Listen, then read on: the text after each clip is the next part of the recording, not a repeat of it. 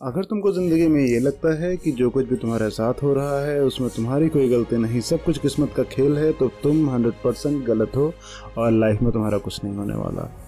अगर तुम अपने लाइफ की, अपने फ्यूचर की, अपने कैरियर की ज़िम्मेदारी नहीं ले सकते हो तो जस्ट एक्सेप्ट इट दोस्त, जो कुछ भी तुम्हारे साथ होगा या होने वाला है या हो रहा है, सब कुछ डिपेंड करता है तुम्हारे डिसीजंस पे। आई नो कि काफ़ी चीज़ें होती हैं जो हमारे कंट्रोल में नहीं होती। तो दोस्त, जो हमारे साथ हो रहा है या जो किस्मत लेकर के आई है, उस पर कोई कंट्रोल नहीं। मानता हूँ, लेकिन जो कुछ भी हुआ, उसके बाद आपने क्या रिएक्ट किया और आपका डिसीज़न क्या था, सब कुछ उसी डिसीज़न पे डिपेंड करता है। अगर डिसीज़न सही ले लिया तो ज़िंदगी बदल जाएगी। अगर डिसीज़न सही नहीं ले पाए तो जो कुछ भी किस्मत तुम्हारे साथ लेकर के आई है, और भी बुरा होता जाएगा।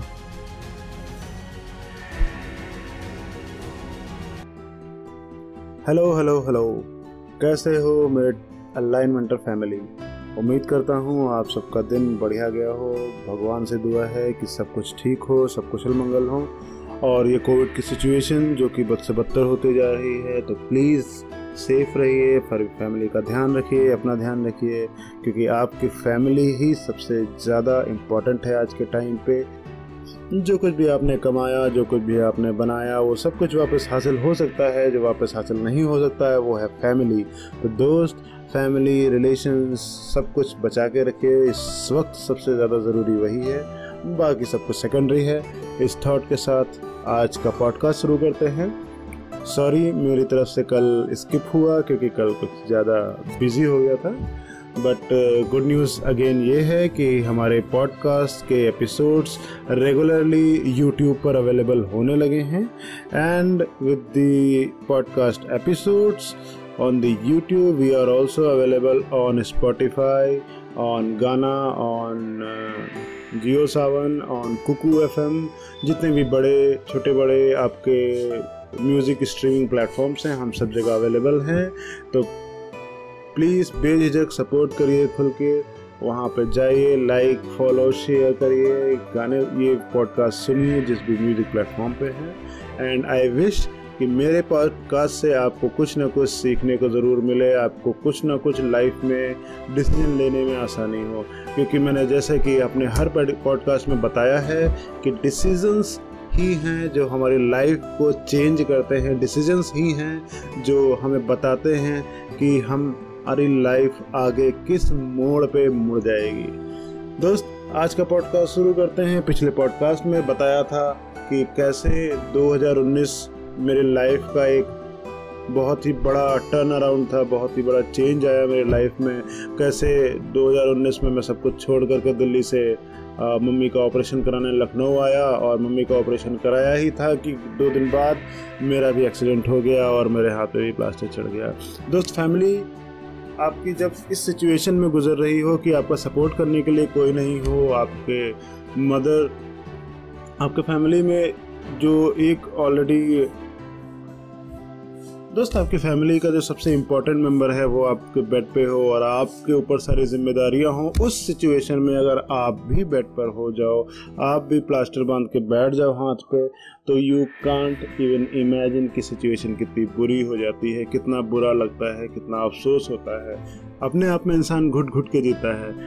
दोस्त, उस रात जब मैं वापस आया, मम्मी ने देखा, मम्मी का जो रिएक्शन था वो मेरे लिए इतना सरप्राइजिंग था मुझे यकीन नहीं था, मुझे बस ये लग रहा था कि यार मम्मी काजल सब परेशान हो जाएँगे, सब रोने धोने लगेंगे, बहुत उदास हो जाएँगे, बहुत डांट पड़ेगी, बहुत कुछ।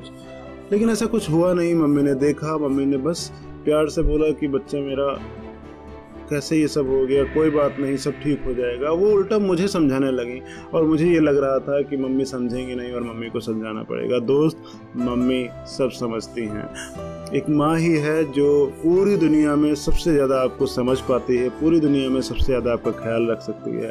आप कहीं भी हो, कैसे भी हो, किसी भी हाल में हो, माँ ही है जो हर मोड़ पर आपका साथ देने वाली है। माँ ही है जो हर बात समझ जाती है, बिना कहे। दोस्त बचपन से लेकर के आपके बड़े होने तक जो आपके परिवार ने आपके लिए किया, जो आपके माँ बाप ने आपके लिए किया प्लीज़ बड़े होने के बाद ऐसा मत करना कि आपको वो रिग्रेट फील हो, वो रिग्रेट फील कराना पड़े। मेरे साथ सिचुएशन कुछ ऐसी रही कि इतना टाइम हो गया जॉब करते करते 2011 से ज़िंदगी शुरू की थी और 2019 पे आके पहुँच गए सात आठ साल बट अभी तक वो लाइफ में नहीं दे पाया अपने फैमिली को जो वो डिज़र्व करते हैं।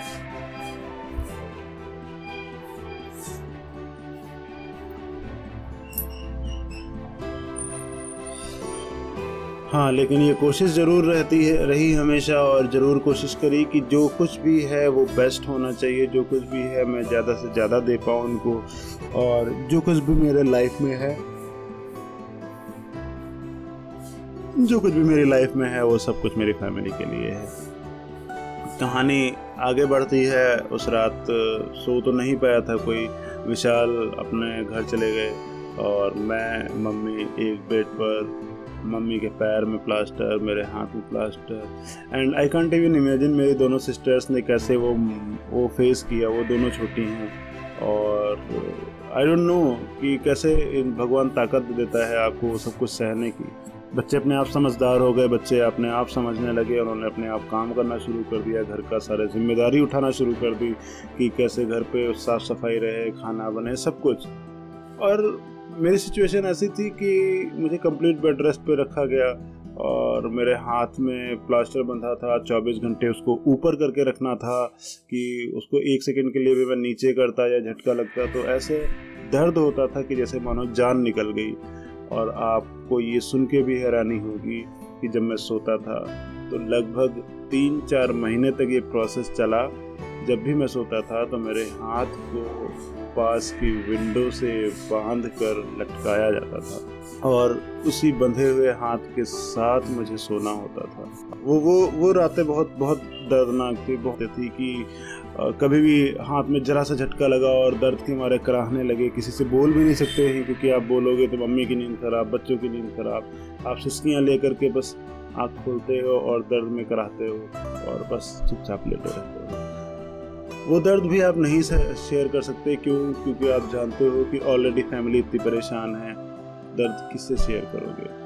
आप चुपचाप बस अपने आप को समझाते रहते हो। कुछ टाइम डिप्रेशन आता है कि क्यों क्यों ऐसा डिसीज़न लिया? क्यों ऐसी गलती कर दी?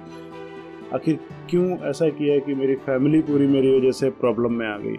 बहुत ज़्यादा रिग्रेट होता था। वो जनवरी 22 जनवरी के बाद जनवरी और फरवरी तो इस तरीके से बीता कि मैं बेड से उठ ही नहीं सकता था। मेरी हालत इतनी ज़्यादा ख़राब थी पेन बहुत ज़्यादा होता था। रिब की जिसमें प्रॉब्लम थी बैक बोन में पेन होता रहता था। तो बहुत ही बहुत ही अजीब सिचुएशन थी। और ये एक महीना कैसे गया है ना, मैं बता भी नहीं सकता। कुछ भी जॉब के बारे में सोच नहीं सका, कुछ भी काम के बारे में सोच नहीं सका। बस ऐसा लगा कि यार सरवाइव कर जाओ। ऐसा लगा कि बस ये राइट हैंड ठीक हो जाए किसी तरीके से। और एक मन में डर भी था कि यार, जो शेप चेंज हो गया है हाथ का, जो शेप चेंज हो गया उंगलियों का, क्या ये वापस ठीक हो पाएँगी? ये ये जो नेगेटिव थॉट्स आते हैं ना, वो बहुत बुरे होते हैं। और ख़ास तौर पे तब जब आपके लिए करने के लिए कुछ भी नहीं है, आपके पास सिर्फ़ एक काम है, वो है सोचना। यू वॉन्ट बिलीव कि उन छः पाँच छः महीनों में इतना ज़्यादा मैं सोचता था, इतने ज़्यादा मैं एनालाइज करता था, इतना ज़्यादा मैं कहानियाँ बनाता था कि बस कभी निगेटिव कभी पॉजिटिव कभी कुछ कभी कुछ। और ये सब करते करते एक सेल्फ रियलाइजेशन भी हुआ कि शायद कहानी गड़बड़ हो जाएगी। तो कुछ टाइम लगभग दो तीन हफ़्ते के लिए मैं इतना ज़्यादा डिप्रेशन में चला गया कि मुझे कुछ समझ में नहीं आ रहा था। फैमिली ने इतना सपोर्ट किया, इतना समझाया कि बस आई वॉज़ ओवरवेल्म कि यार फैमिली ने बचा लिया, समझ लो। फैमिली नहीं होती तो शायद आज इतने डिप्रेशन में होता कि मैं आपसे बात भी ना कर पा रहा होता।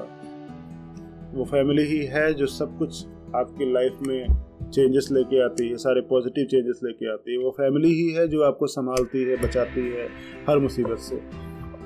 बाकी सब छोड़ के चले जाते हैं यार। बड़ी इंटरेस्टिंग बात ये रही कि उस दौरान जब मेरा एक्सीडेंट हुआ और मैं बेड रेस्ट पे था, मेरी मम्मी के पैर में प्लास्टर था, वो भी बेड रेस्ट पे थी तो वो जो मोमेंट था उस टाइम पर आ, मेरी कई सारे रिश्तेदार ऐसे थे जो हमेशा से सोचते थे कि यार ये तो गया ये तो गया इसकी फैमिली तो ख़त्म इसकी फैमिली तो ख़त्म। और हम हर बार उभर के आ जाते थे हम हर बार उस मुसीबत से बाहर निकल के आ जाते थे। 2006 में डैडी का एक्सीडेंट हुआ वो नहीं रहे। लोगों ने कहा कि अब ये ख़त्म है इसकी फैमिली ख़त्म सब बर्बाद हो गया।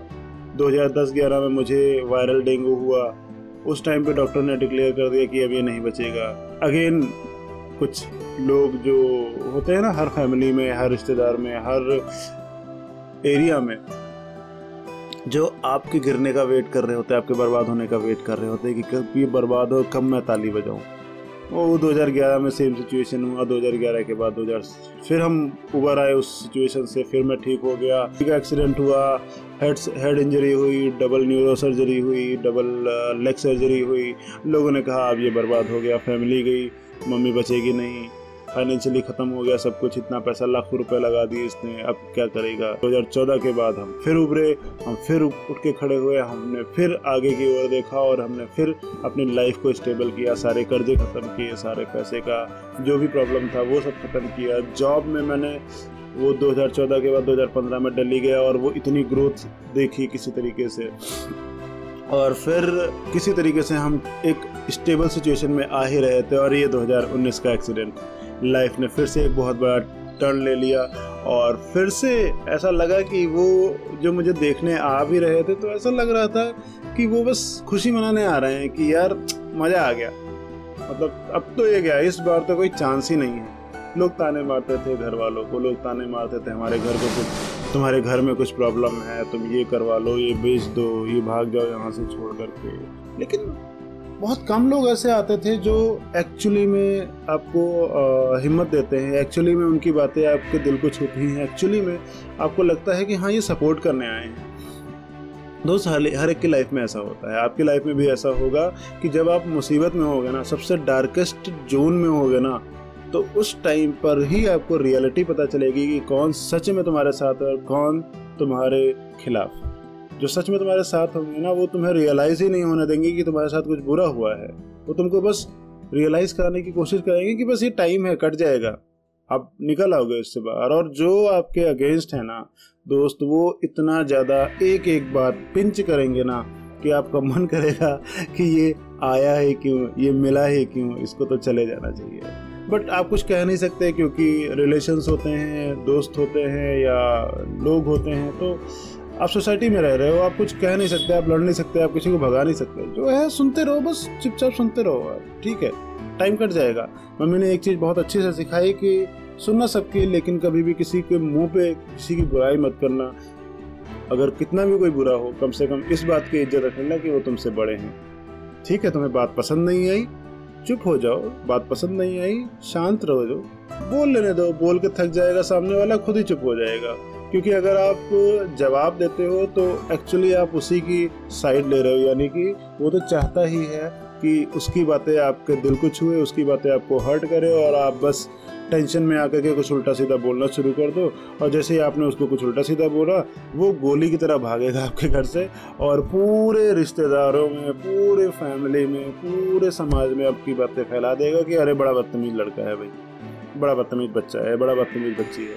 तो रिश्तेदार ऐसे रिश्तेदारों से निपटने का एक आसान सा रामबाड़ तरीका जस्ट कीप क्वाइट जो भी बोल रहे हैं उस टाइम पे हाँ में हाँ मिला लो, चुपचाप that's it it's that simple as it is खैर, ये कहानी थी थोड़ी सी जो मेरे साथ उस टाइम पे हो रही थी और राइट हैंड था तो सब कुछ लेफ़्ट हैंड से ही करना था। लेफ़्ट हैंड से खाना खाना ले। और लेफ़्ट हैंड से ज़्यादा मैं यूज़ करता नहीं था।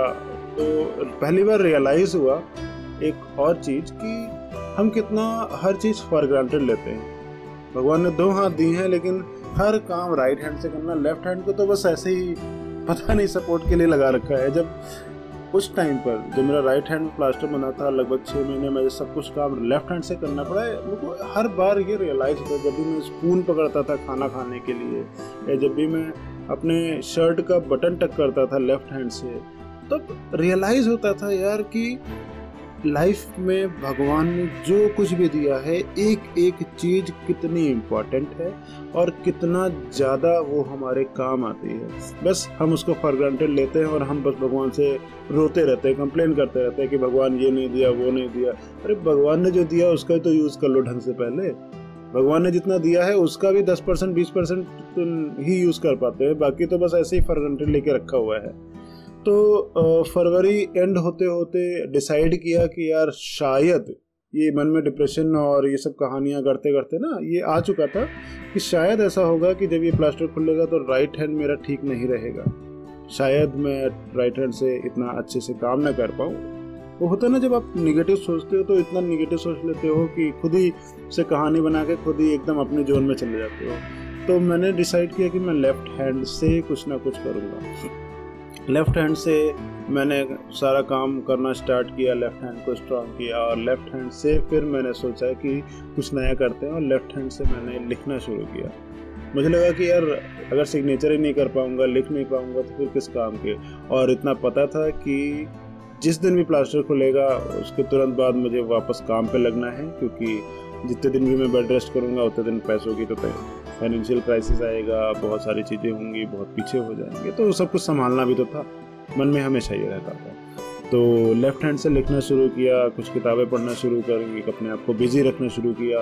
और मार्च आते आते जब मुझे ये पता चल गया कि ठीक है, अभी इसको टाइम लगेगा और मैं बोर होने लगा तो मैंने फिर मोबाइल पे ना बहुत सारे अलग अलग तरीके ढूंढना शुरू कर दिए कि कैसे बिना नौकरी किए, बिना जॉब किए आप पैसे कमा सकते हो। And you would like you would be surprise कि जब वो रिसर्च करना शुरू किया ना, उस टाइम पे मैं उस जोन में चला गया कि दिन रात बस रिसर्च करनी है, दिन रात बस पढ़े रहना है, खाना है, बस मोबाइल पर रिसर्च करनी है, देखने हैं वीडियोस और कैसे हम ऑनलाइन पैसा कमा सकते हैं, इस बारे में ही मन में चलता रहा। इवन कैसे हम बिना कुछ किए पैसा कमा सकते हर तरीके के मैं सवाल पूछता था, हर तरीके की रिसर्च करता था। और यू वोंट बिलीव कि लगभग दो महीने ही लगे ये पूरा कुछ करने में, और आई रियलाइज़ कि यार, लगभग चौदह से पंद्रह तरीके हैं ऐसे जो कि आपको अच्छी खासी इनकम दे सकते हैं विदाउट एनी जॉब मतलब ये मेरे लिए बहुत ज़्यादा शॉकिंग और सरप्राइजिंग था। जब मैं जॉब कर रहा था, उस टाइम मुझे पता था कि बहुत सारे मोड्स हैं कि आप यूट्यूबर बन जाओ, आप एफिलिएट मार्केटिंग करो, आप फ्रीलांसिंग करो, ये सब कुछ पता तो था। लेकिन किस तरीके से करना है, क्या करना है, वो उसका इतना रियलाइजेशन नहीं था कभी भी। हाँ 2017 से मैंने ये रियलाइज़ तो कर लिया था कि मुझे कोई सेकेंड इनकम सोर्स बनाना है बट इतना ध्यान ही नहीं दिया कभी। अब जब ये सिचुएशन आई 2019 वाली तो फिर मुझे रियलाइज़ हुआ कि यार, बड़ा टाइम वेस्ट कर दिया। ऐसा लगा कि यार, इतने से पैसों के लिए मारे मारे घूम रहे हैं दुनिया दुनिया घूम रहे हैं, जबकि अपने स्किल्स के दम पर सिर्फ़ छः महीना अगर अपने आप को दिए जाएँ तो आप ऐसे मल्टीपल बिजनेसेस ऐसे मल्टीपल आइडियाज़ क्रिएट कर सकते हो जो आपको लाइफ टाइम इनकम देंगे। Yes this is fact but हमारी प्रॉब्लम ये है ना कि हम बस डर जाते हैं, हम बस लगे रहते हैं इनसिक्योरिटी को लेकर के कि यार छः महीने सर्वाइव कैसे करेंगे छः महीने बाद नहीं हुआ तो ये नहीं हुआ तो वो नहीं हुआ तो बहुत कुछ। तो मैंने क्या किया, मैंने लिखना शुरू किया। जो भी मैं थॉट्स आते थे, मैं लिखता था, जो भी रिसर्च करता था, मैं लिखता था, जो भी मुझे पैसा कमाने का तरीका मिलता था, मैं लिखता था। मैंने लिस्ट बनाना शुरू किया कि ये ये तरीके हैं। मैंने उन लिस्ट को फिर फ़िल्टर आउट करना शुरू किया कि इन तरीकों में से कौन सा तरीका एक्चुअली जेनुइन है, कौन सा तरीका काम आएगा लॉन्ग टर्म में, कौन सा काम नहीं आएगा, किसका आगे चल के स्कोप है, किसका नहीं है। कौन सा वर्क ऐसा है जो आप घर बैठे कर सकते हो, कौन से वर्क ऐसे हैं जिसमें आपको एक्स्ट्रा एफर्ट्स रिसोर्स लगाने पड़ेंगे, किसमें आप वन टाइम एफर्ट लगा करके उसमें, उसकी लिवरेज से इनकम कमा सकते हो और कैसे कौन कौन से ऐसे बिज़नेस आइडियाज़ हैं जिसमें आपको डेली का डेली काम करना पड़ेगा और आपको उसके हिसाब से अर्निंग होगी। ये रिसर्च इतनी ज़्यादा उस टाइम पर मैंने सीरियसली करी थी कि मैं कुछ एग्जांपल देता हूँ आपको। जैसे कि फ्रीलांसिंग है, ये वर्ड मैंने सुन रखा था। पहले। कि हाँ फ्रीलांसिंग करके कुछ होता है जिसमें आप जो है लोग के प्रोजेक्ट्स को कंप्लीट करोगे और आपको पैसा मिलेगा। बट इतना ज़्यादा सीरियसली पता नहीं था कि कैसे क्या होता है। मैंने रिसर्च करना शुरू किया कि फ्रीलांसिंग के क्या क्या तरीके हैं। Then I came to know कि लगभग 18 से 20 वेबसाइट्स ऐसी हैं जहाँ पर क्लाइंट्स अवेलेबल हैं। जहाँ पर आप सर्विस प्रोवाइडर की तरह रजिस्टर करते हो क्लाइंट्स प्रोजेक्ट डालते हैं, आप प्रोजेक्ट पे बिड लगाते हो या आप रिक्वेस्ट करते हो या अपना पोर्टफोलियो दिखाते हो अलग अलग तरीके से। ठीक है? अब यहाँ पर जब फ्रीलांसिंग में ऑनलाइन फ्रीलांसिंग की बात कर रहा हूँ तो यहाँ पर मैं बात कर रहा हूँ दो तरीके की फ्रीलांसिंग की। वन वुड बी जहाँ पे आप प्रोजेक्ट को सर्च करोगे अपने मनपसंद और आप उस पर बिड लगाओगे। जिसकी लोवेस्ट बिड होगी, उसको वो प्रोजेक्ट चला जाएगा। सिंप्लीफाई करता हूँ। मान लो एक क्लाइंट ने एक प्रोजेक्ट डाला कि मुझे एक्सेल फ़ाइल है, इस एक्सेल फ़ाइल में सारा डेटा फ़िल्टर आउट करके एक रिपोर्ट बना करके देनी है। ठीक है, या फिर एक एक्सेल फ़ाइल में डेटा है और उसका वीबीए कोडिंग करके उस पर एक ऑटोमेशन लेके आना है। ये एक प्रोजेक्ट हो गया। क्लाइंट ने बोला कि उसका बजट है तीस डॉलर का या पैंतीस डॉलर का। अब उसने जब ये प्रोजेक्ट रिलीज़ किया तो उस पर बिड लगाना लोगों ने शुरू किया, जो जो उस प्रोजेक्ट में इंटरेस्टेड थे। तो किसी ने 25 डॉलर बिड लगाई, किसी ने 10 डॉलर बिड लगाई, किसी ने 5 डॉलर बिड लगाई, किसी ने बोला, मैं चार दिन में डिलीवर करूँगा, किसी ने बोला कि 24 घंटे में डिलीवर कर दूँगा। तो ये पूरी बिडिंग सिस्टम में उस क्लाइंट को देख गया कि ठीक है, ये इतने सारे कोटेशन आएँगे लोवेस्ट इसका है, इसका लोवेस्ट टाइम है, इसका लोवेस्ट प्राइस है। उसने कंपेयर करके दो या तीन लोगों का इंटरव्यू लिया उसी प्लेटफॉर्म पर। बात करी और उससे समझा कि एक्चुअली में वो स्किल्ड है या नहीं है और जिस, जिसके साथ भी वो कंफर्टेबल था, उसको उसने अपना प्रोजेक्ट असाइन कर दिया। सिस्टम में प्रोजेक्ट असाइन हो गया, आपके पास प्रोजेक्ट आ गया, आपका टाइमर चालू हो गया एज पर द एग्रीमेंट और उस टाइमर के अकॉर्डिंग आपको वो प्रोजेक्ट कंप्लीट करके डिलीवर करना है। आपने डिलीवर किया क्लाइंट ने रिव्यू किया रिव्यू करके उसमें अगर कुछ गैप्स हैं तो वो आपको कंफर्म करेगा। गैप्स के बाद में अगर सब कुछ ठीक लगा तो वो आपके प्रोजेक्ट को ओके कर देगा। ओके करने के बाद में आपके प्रोफ़ाइल जॉब प्रोफ़ाइल पर, आपके टाइमलाइन पर वो प्रोजेक्ट कंप्लीटेड दिखा देगा और वहाँ पर आपको दिखाएगा कि आपकी पेमेंट अगले तीन से चार दिन में रिलीज़ हो जाएगी। पेमेंट आपके वॉलेट में रिसीव हो जाती है और वॉलेट में रिसीव होने के बाद अलग अलग प्लेटफॉर्म्स का अलग अलग कमीशन चार्जेस होते हैं। उसके हिसाब से आपका जो भी पैसा बनता है, आपको मिल जाता है और फिर वो आप अपने बैंक में डायरेक्ट विड्रॉ कर सकते हो। ठीक है? दूसरा तरीका ये कि आप अपना पोर्टफोलियो बनाते हो, आप अपने स्किल्स के हिसाब से अपना एक प्रोफ़ाइल बनाते हो और जिनको ज़रूरत होती है उस स्किल सेट की, वो लोग आपके प्रोफ़ाइल पे आते हैं और आपसे पूछते हैं कि क्या आप ये सर्विस दोगे? उसके बाद फिर वो अपना प्रोजेक्ट बताते हैं। ये दो टाइप से काम हो रहा है और मज़े की बात यह है कि मैंने हमेशा ये सुन रखा था, ऑनलाइन पैसा कमाना इज़ कम्प्लीटली स्कैम यस मेरे माइंडसेट भी कुछ ऐसा ही था लगभग दो तीन साल तक कि ऑनलाइन लोग बोलते तो हैं, लेकिन वो कंप्लीट स्कैम है। कुछ रियल मनी नहीं आता, कुछ भी नहीं होता। बट ट्रस्ट मी गाइस मेरा हाथ ठीक होने के बाद में मैंने ये खुद पे आजमाया है। And you won't believe within a month I earned approximately 30 to 40,000 rupees with the online service. Okay, तो ये फैक्ट है ये पॉसिबल है. इट्स जस्ट दैट कि आपको सही वेबसाइट पे सही प्लेटफॉर्म पे कनेक्ट करना है आपको सही तरीके से कनेक्ट करना है आपको पता होना चाहिए ऑनलाइन रिसर्च कैसे करनी है ऑनलाइन लोगों के साथ बात कैसे करनी है और कैसे फाइंड आउट करना है कौन सही है कौन गलत है। कुछ एग्ज़ाम्पल के लिए मैं बता देता हूँ दो चार वेबसाइट्स जैसे कि फाइवर जहाँ पे आप अपना पोर्टफोलियो अपलोड करते हो, जैसे कि अपवर्क जहाँ पे लोग बिड करते हैं, आपकी प्रोफ़ाइल अगर अप्रूव्ड हो जाती है, वहाँ पे आपके जॉब स्किल सेट के हिसाब से तो फिर आप अलाउ किए जाते हो, वहाँ पे आप बिडिंग कर सको। जैसे कि पीपल पर आवर एंड एक है आपकी सिंपली हायर एंड एक है आपकी क्राउडेड इस तरीके की मल्टीपल वेबसाइट्स हैं मल्टीपल प्लेटफॉर्म्स हैं।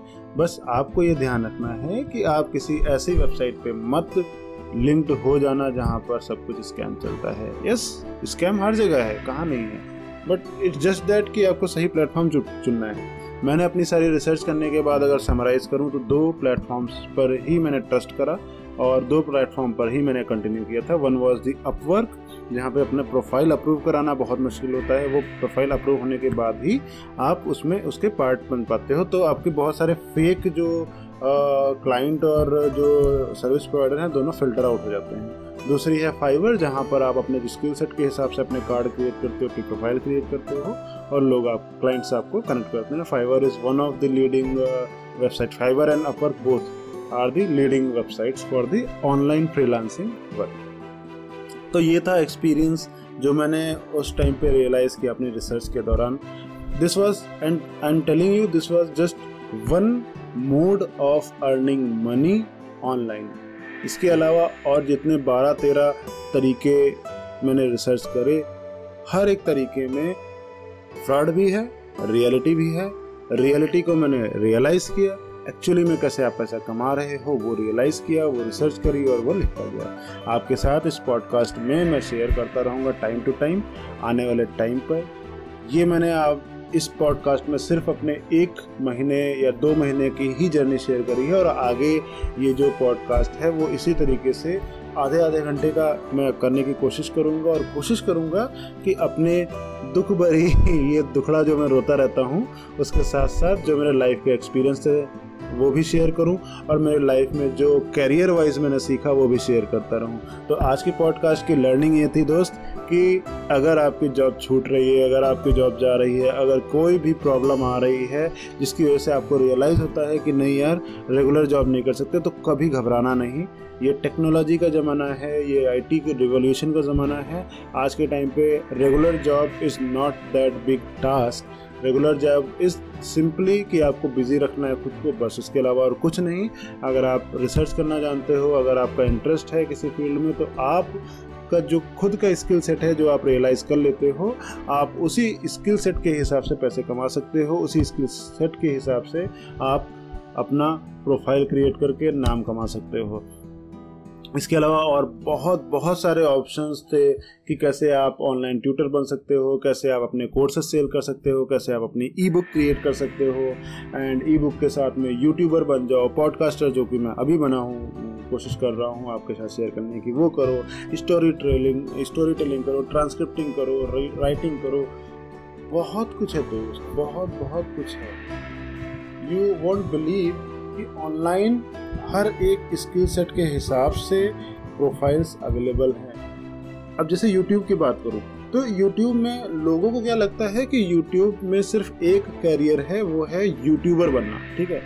बट फैक्ट ये है कि this is not only about being the YouTuber ठीक है? यूट्यूबर क्या है? यूट्यूबर ने एक चैनल बना लिया। चैनल बना करके वो अपना वीडियोस डाल रहा है। ठीक है? बट आज के टाइम पे कमाने का स्कोप इस लेवल तक बढ़ गया है कि एज ए यूट्यूबर भी आप मल्टीपल सर्विसेज़ प्रोवाइड कराते हैं। जैसे कि आप यूट्यूबर्स के विजुअल्स क्रिएट कर सकते हो, आप यूट्यूबर्स के लिए स्क्रिप्ट राइटिंग कर सकते हो, आप वॉइस ओवर दे सकते हो, आप यूट्यूबर्स के लिए ही एडिटिंग कर सकते हो, आप यूट्यूबर्स के लिए ही उसका कंप्लीट रिसर्च करके उसको कंटेंट प्रोवाइड कर सकते हो। इस फ़ील्ड में ही इतना कुछ अवेलेबल है। आपको वो कुछ टेक्निकल स्किल्स हैं अगर तो आप आईटी इंडस्ट्री का काम फ्रीलांसिंग में लेकर के सॉफ्टवेयर कोडिंग करना डिज़ाइनिंग करना, ये सब करना शुरू कर दो। आपके अंदर में कुछ और एक्सपीरियंस है, आप उसके हिसाब से एक्सप्लोर करो। बॉस एक्सप्लोर करो। बहुत कुछ है, बहुत कुछ है करने के लिए। And just all the best तब तक के लिए मैं आपसे अलविदा लेता हूँ। अगले पॉडकास्ट में आगे की बात करेंगे कैसे मैं उस रिसर्च के टाइम पर अपने आप को डिप्रेशन से भी दूर रख पाया और अपने आप को बिज़ी रख पाया। और लाइफ को जीने का जो नज़रिया था, कैसे इस इंसिडेंट ने कम्प्लीटली चेंज कर दिया, वो भी मैं आपके साथ शेयर करूँगा। And special very very special thanks to Girish भाई, जो कि पेटीएम में मेरे बॉस थे और उन्होंने इतना सपोर्ट किया, इतना प्यार दिखाया कि इट वॉज़ जस्ट लाइक कि मैं, मेरा एक्सीडेंट होने के बाद भी उन्होंने कंप्लीट सपोर्ट किया एचआर ने कंप्लीट सपोर्ट किया एंड देवर लाइक कि आप टाइम ले लो अपना, आप जब ठीक होना तब ज्वाइन करना ऑफ़िस में।